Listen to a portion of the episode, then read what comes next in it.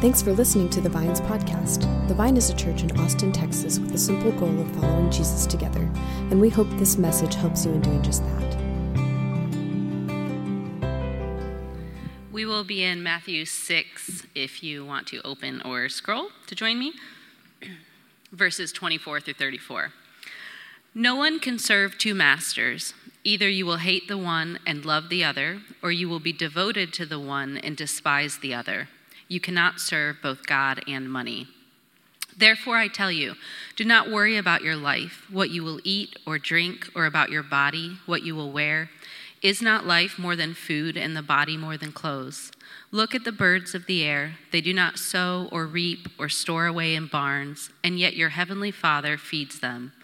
Are you not much more valuable than they? Can any one of you, by worrying, add a single hour to your life? And why do you worry about your clothes? See how the flowers of the field grow. They do not labor or spin. Yet I tell you that not even Solomon, in all his splendor, was dressed like one of these. If that is how God clothes the grass of the field, which is here today and tomorrow is thrown into the fire, will he not much more clothe you, you of little faith? So do not worry, saying, What shall we eat, or what shall we drink, and what shall we wear? For the pagans run after all these things, and your heavenly Father knows that you need them. But seek first his kingdom and his righteousness, and all these things will be given to you as well. Therefore, do not worry about tomorrow, for tomorrow will worry about itself. Each day has enough trouble of its own. This is the word of the Lord. Thanks be to God. We are in our fourth week in our series called Seek First which I've actually really, really enjoyed. I've really enjoyed these conversations and our experiences in our small groups. And guys, you have come to the right Sunday because today we're going to talk about the dangers of consumerism and materialism. Who's excited about that? Who's ready for the big dose of guilt and shame for all that you have and all you possess and for actually recognizing your Amazon delivery person? Who's ready for that? And who's ready to hear the pitch give more money to the church. Yeah? We're signed up for this. Perfect, perfect, perfect. I'm actually excited for this conversation because we are exploring all the different broad paths that lead us away from a life that really matters and a joy and a significance that Jesus promises a part of this kingdom. Um, and I think if, if we're exploring these different broad paths, that we have to consider how consumerism might be one of the greatest forces that we live in and exist in and to be honest, the one that we might think about the least. The culture that we live in, it teaches a gospel that stands in opposition to Jesus' way and the example in how he lived. The American dream seems to be a gospel of accumulation and consumption. The more we acquire, the richer we are. The more we get to consume, the more we will be satisfied. This underlying promise that we experience within our culture is that happiness is measured by accumulation and consumption, what we get and what we actually get to experience ourselves. But if we were willing to drill down a little bit deeper, our obsession with our stuff and our things is more than just getting that new iPhone or dress or car or that trip to Cabo that will complete ourselves. It has to do also with our status. It has to do with the fact that a lot of these things are tokens of identity. They're an expression of who we are. And I think we learned this at a very young age. I'm very curious what was the clothing item for you when you grew up that you really, really wanted? Surf style jacket? Okay. Doc Martens? Van shoes? Still kind of want those. What else? Heelys? Uh huh. Ugg boots? Yeah? Nice, nice, nice. I know for me, I remembered just desperately wanting Girbauds. Am I alone in this? Is this a generation gap? Yeah? Okay, all right, thank you, thank you, thank you. Now, you could just get jeans and just have jeans, but guys, for twice the amount of money, you could buy jeans with a little white flap on the, on the, on the, on the fly right there, and your status automatically bumps up a whole lot. They, guys, they're still so cool. Look at them. It's almost JNCOs, but not quite JNCOs. Like it's a fancy JNCO.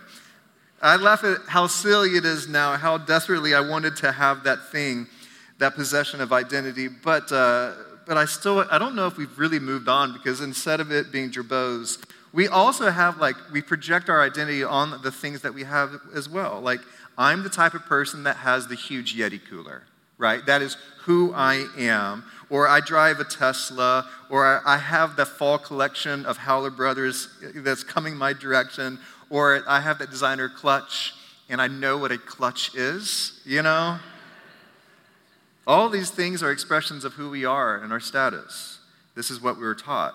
French sociolog- sociologist Jean, uh, Jean, I don't know that last name, Jean Boulard, yeah, we'll just say that, shares that in the Western world, materialism has become the new and dominant system of meaning. He argues that atheism hasn't replaced Christianity, shopping has. If we were to be asked if we actually believe the quip that whoever dies with the most toys wins, like if we we're asked that, I think most would go, no, we know that's, that's just that's not, that's nonsense. It's hollow, it's silly, it's shallow. But if we're not mindful, that is how we will spend most of our days, trying to accumulate and consume all that this world has to promise us. This movement hasn't emerged by accident. That our rampant consumerism and materialism is a very, very intentional strategic byproduct of multiple billion dollars a year advertising engines that bombard us throughout our days. I find this bit of history actually really, really intriguing. After World War II, uh, the American economy was buoyed by the war, and factories and industry uh, was there to support all the, the machinery that was required for that war. But when that, when that was beginning to shut down, when the, the battles were beginning to weaken, and all of a sudden our need for all of these supplies began to go down, business leaders and politicians and marketing agencies began to grapple with well, what do we do with everything that we've built up? How do we keep this machinery going? And um, their conversations led to something really specific. One Wall Street banker, a guy named Paul Mazur of the Lehman Brothers, he's on record of saying this We must shift America from a needs to a desire culture. People must be trained, that's a discipleship word, trained to desire, to want new things, even before the old have been entirely consumed. We must shape a new mentality. Man's desire must overshadow, must overshadow his needs. From a needs culture to a desire culture, that's where we live, most of us in our days. Our society is sustained by the eternal chase of more. Our needs aren't the goal of our pursuit, it's more, and the promise of a little bit more. And so we are bombarded by this aching feeling that satisfaction might just be a click away. And many people study now, they study this around 10,000 times a day. We are the subjects of marketing. And all that our society tells us that happiness is up for sale. Our heart set on consumerism, on materialism, I believe for Jesus would say this is a dangerous path. American author John Steinbeck, he once wrote this. He said, A strange species we are. We can stand anything God and nature can throw at us, save only plenty. If I wanted to destroy a nation, I would give it too much, and I would have it on its knees, miserable, greedy, sick. As we look around, having our needs isn't enough in our culture. Our ravenous appetite for more is leaving us miserable, greedy, and sick. To be a follower of Jesus means that we have to jump off this conveyor belt. We have to be mindful and aware of all of the promises that we are hearing from marketing and in the society that we live in built around consumerism. And we need to step off that conveyor belt and seek something else. We might be shocked to discover that around 25% of Jesus' teachings has to do with money and materialism. 25%. And it's not just, not like he was a televangelist wanting everyone's money. These 25% of these teachings was given out of concern for what money and materialism can do, how it uh, d- disciples us to the broad path that leads to destruction. And I think many of us, we have experienced this. Uh, many of, in, of, these, of, of us living in our culture, we've experienced this. Jesus, whom he was talking to, they're not even the people that experience the type of wealth that most Americans have. One of the teachings that Jesus gave is in Matthew chapter 6. It's in the very middle of Jesus' maybe most important teaching, or in the Sermon on the Mount, Right there in the middle of these teachings, we find Jesus talks about materialism, consumption, and affluence. And it's worth noting, at the very beginning of chapter 6, Jesus begins with these words When you give to the needy, not like if you choose to give to the needy or feel led to give to those in need, it's assumable that if you follow the way of Jesus, it includes generosity for those in need. And Jesus then talks about prayer and he talks about fasting. And then Jesus says this this is in verse 19 Do not store up for yourselves treasures on earth where moth and vermin destroy, and where thieves break in and steal. So Jesus is saying, don't store up, don't put the value of your life on the size of the pile of all your things and wealth that you have stored up. There's something more important. In verse 20, but store up for yourselves treasures in heaven where moth and vermin do not destroy, where thieves do not break in and steal. For where your treasure is, there your heart will be also. For me, that last line is so critical for this conversation. It's so crucial. Because Jesus is saying, be oh so careful in what you treasure, what you value most in this world, because whatever holds that ultimate value, that ultimate worth, that is where your heart will be. That's where the core of your identity will be. Make sure that you don't place the weight of your personhood on all the weak promises of this world.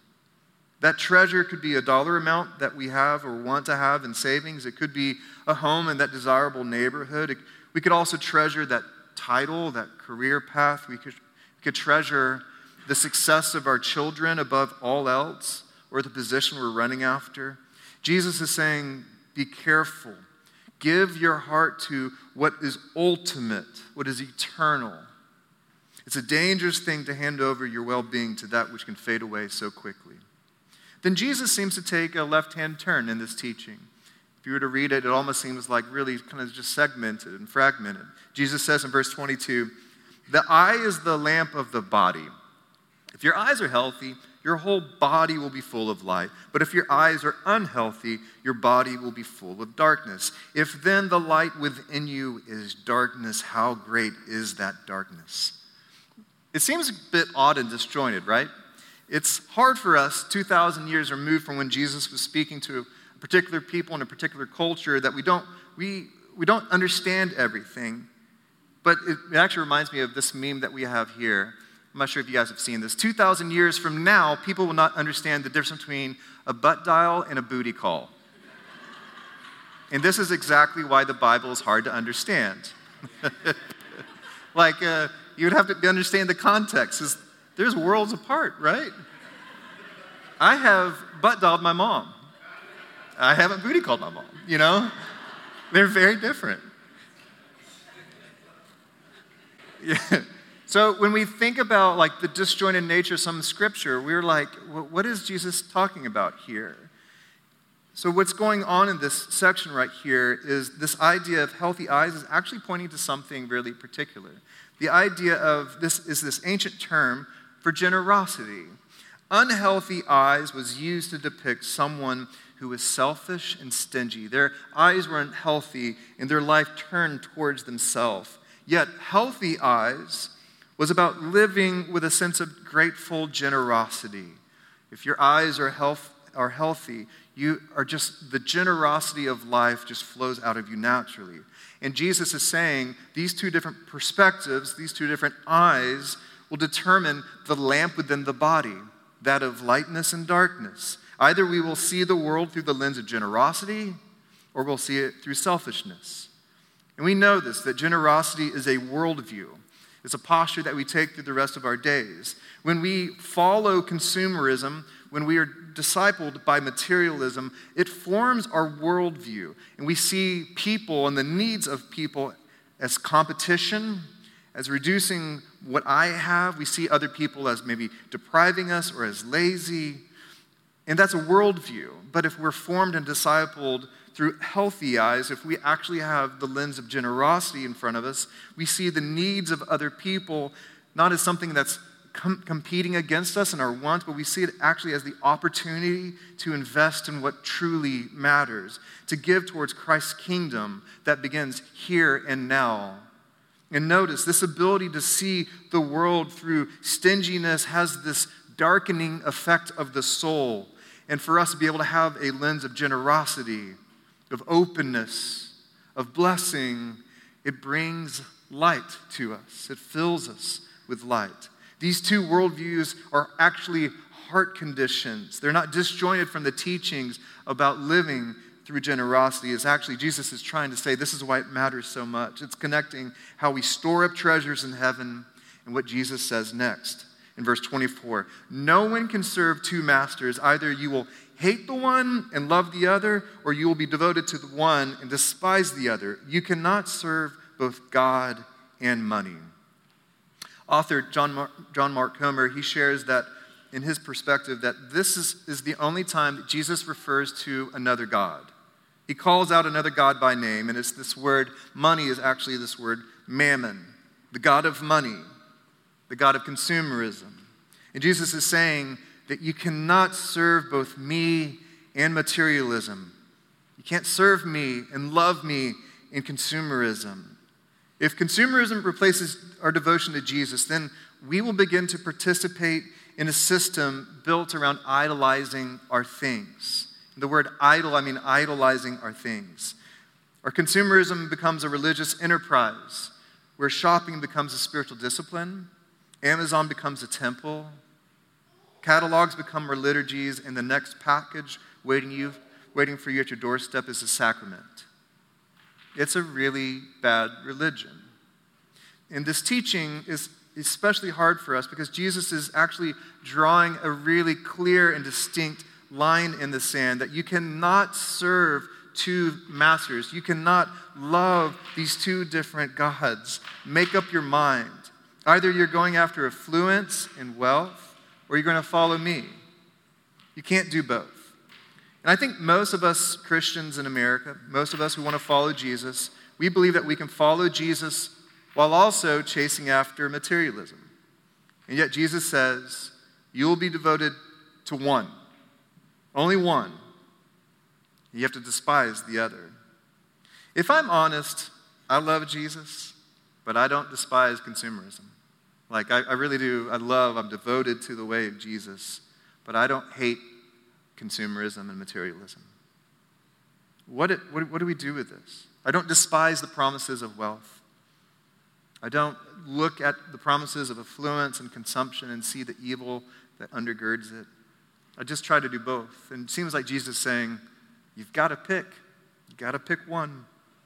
What should we do with what we probably experience oftentimes as people who want to follow Jesus in a sea of consumption? What do we do with our dual devotions? Well, I'm, there's some of us that want to go extreme, and that's some of us might be called to that. I noticed, though, that Jesus did not ask his follower, followers to take a vow of poverty, all but one person, the rich young ruler.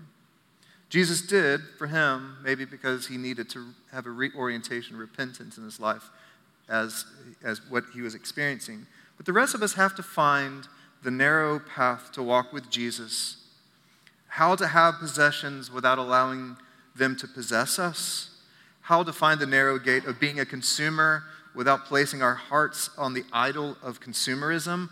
That's really difficult. That's really challenging for us. But I think Jesus wants to lead us through that.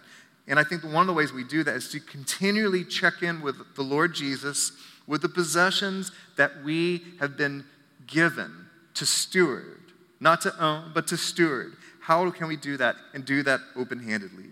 So these might be some questions for us. Do I place my hope in this next belonging? What does my checkbook, what is my calendar, what does my thought life say I actually treasure? Like, where's my thoughts going to? Would I be willing to leave this thing behind or release this possession if I was called upon it? Am I open handed about this? our scripture reading concluded with Jesus' words For the pagans run after these things, and your heavenly Father knows that you need them. But you seek first his kingdom and his righteousness, his rightness, the way that God has ordered things. And all these things will be given to you as well. Not all our desires, but all our needs will be given to us as well. If we were to pull these teachings together from Matthew that we have, that, we've discussed so far, Jesus, the one who knows how life was meant to be, who created you and created your heart to experience joy and significance and goodness, he's saying this. He's saying, Be careful. Whatever you seek is what you treasure, and your heart was created to treasure one thing my kingdom, me. If consumerism is the water that we swim in, how can we get out of it? How can we live a different way? Well, the Christian tradition that we live in, that we have, might suggest that we, instead of seeking after consumerism, that we actually seek contentment. I'm going to add simplicity as well. Contentment and simplicity is a different thing for us to seek. It's the way of Jesus, and it's our entrance into the kingdom. So, just take a moment here, just check in with yourself. What comes to mind when you think of the words contentment and, simpli- and simplicity? When you think of the concepts of contentment, when you think of simplicity, what happens within you, within your mind, within your soul?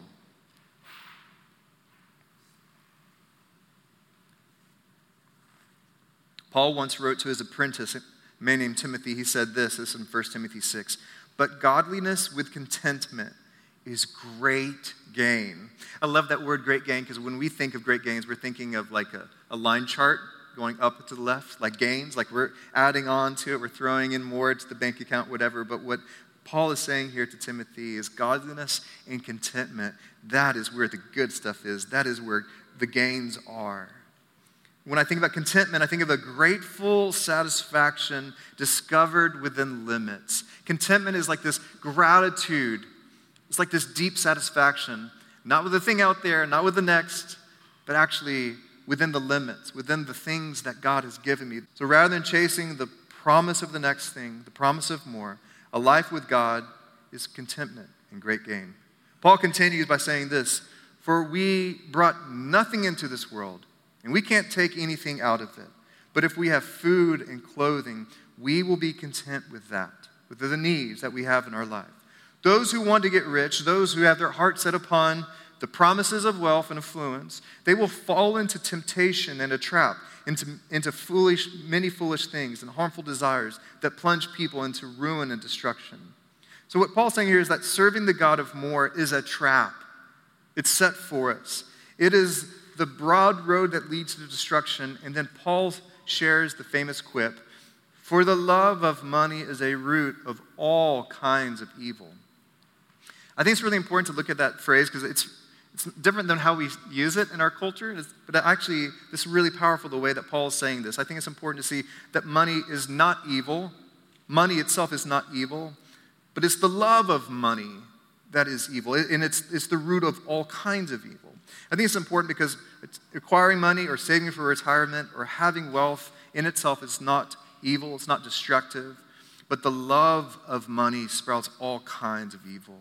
It's not a sin to have a retirement or have a car or to enjoy that vacation, but it's the order in which we love that truly matters. This is what Augustine calls the issue of disordered loves. For him, sin sprouts not merely of loving the wrong thing, but from the wrong order of loves. When our love of wealth is a greater priority than caring for the poor, our hearts are disordered. When our pursuit of that title is more important than prioritizing healthy relationships. When our family and our friend and our church community is on the back seat as we're chasing after that next rung in the ladder, our hearts are out of order. For the supreme love of money is a root of all kinds of evil. I find this helpful because I internalized a belief that it's actually wrong to enjoy material possessions. Like if you enjoy a material possession too much, don't worry, God's going to take it from you. I'm not sure if, if you've had that experience as well, if you've internalized that narrative. And so, for instance, this is my, for instance, I couldn't care less about cars. Like I could not care less. When I'm eating P. Terry's and I'm reaching in that bag and I'm driving and I'm eating a french fry, the next seat next to me is a great napkin. Like I can, like I just do not care about cars. I don't care about clothes, as you might be able to tell. You've seen this shirt now probably eight, nine years uh, as you come to church. Um, I don't care about these things, but I really love our home. Like, our home really matters, especially after not having a kitchen for five months and having a little convection oven in our living room for five months. Uh, living with dust, with like plastic all over our room, acting like we, the very end scene of ET when you're walking around. It's just everything is plastic wrapped for like five months. Now that all of that's gone and our furniture is in, we have that new rug in place. Like, oh, it's so great. But then the kids started coming over. the neighborhood kids found the epicenter of fun was the Charbonneaus. And uh, sometimes not even knocking the door. Come on in. And all of a sudden, like I see them, their hands, the bottom of their shoes, running around playing floors lava on our pillows, running around, you know, stuffing pirate booty in the, in the couch cushions. Sure, you know. And all of a sudden, like it's like, all right, I'm going to deputize myself on the cleanliness expert, right? Because I'm looking at these perfectly white walls and hand marks, and I don't even know what's going on in the bathroom. And so I could have that mentality. And then one day I realized, why did we do this? Like, why did we update our home? Why did we create this space? It's so that we could practice hospitality. It's actually like the point of this whole thing was that we could, our home would be the epicenter of fun, that our lives would be like disrupted by the joy of hearing kids play and laugh and run around. The reason we got this sectional is that they, these kids could jump around while they listened to Mario Brothers theme songs on repeat over and over again. It's so interesting though because I found myself on this different path where I was loving a thing and not the people who would enjoy the thing. And all of a sudden, for me, it was disordered. And so it took some work to get it in the right order. My heart needed to be reordered. For us to follow Jesus in a culture of consumption and materialism, we must continually consider the orders of our love. Does our relationship with our materials and our wealth, is it becoming a thing of love? Is it in the wrong order? Because what happens is that destruction takes place when we ultimately treasure materialism more than the things of the kingdom of God. As James K.A. Smith succinctly wrote, he said, Because in the end, you are what you love. That harkens back to the idea of wherever you put your treasure in there, your heart will also be. One of the primary ways we can ensure that our loves are in the right order, one of the ways that we can ensure that we treasure the right thing is by practicing contentment and simplicity. Contentment in seeing the joy not found that out there in the double click of another thing, but the contentment of the joy found in enough. That this is enough. Uh, in the Jewish tradition, on, on the night of Seder, they practice this beautiful refrain. They re- retell how God delivered the people out of slavery. And as they tell each step of the way, the people around the Seder meal, they recite this word, Dayenu. It would have been enough. Like if that if God just did that, it would have been enough. But then God's deliverance came and came and came. And so for us in our life, just to practice the contentment of this is enough. Contentment is not a natural habit. It's not a natural trait. We have to learn it. Just as our society is di- discipling us in the way of consumption, for us to learn contentment is going to be countercultural. It's going to be different, difficult. We have to practice it. We have to ask God to help us. To reorient ourselves around our needs and not our wants will take work.